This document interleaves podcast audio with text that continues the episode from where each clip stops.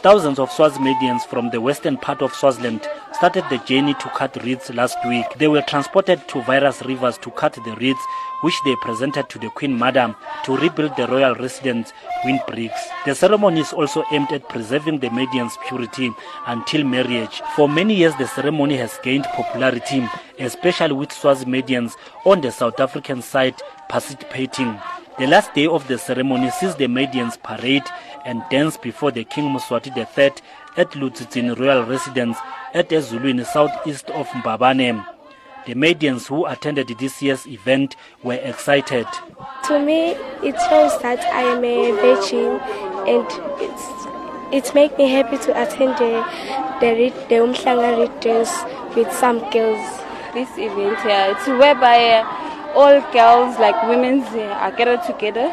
Uh, we'll share info with them on how to take care of, the, of themselves so that they can prevent getting HIV and AIDS and stuff and all that. So it's a beautiful event for young girls.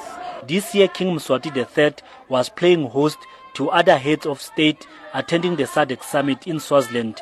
Presidents Jacob Zuma and Filipe Nyusi of Mozambique were among the dignitaries who came to watch the colorful ceremony. The reed dance also attract local and international tourists. Real Noy and Real Cards are from Israel.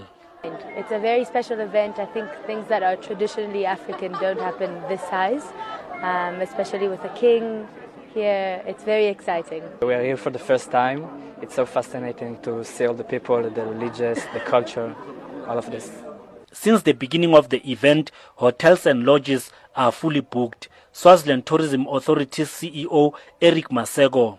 I think the, the importance of this event is that uh, it brings together uh, Swazis and also even the region. It's not just only the region that come here to watch, they come here to participate with us. And of course, uh, tourism being one of the uh, industries that the country is looking upon, you know, to bring the much needed income.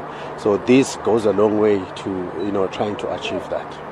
At the close of the ceremony, King Mswati commanded the slaughtering of over 20 cattle for the Medians as a symbolic gesture. Every Median will have a piece of meat as they return to their respective homesteads. Mutsibu Manareng, Elutsitsini, Swaziland.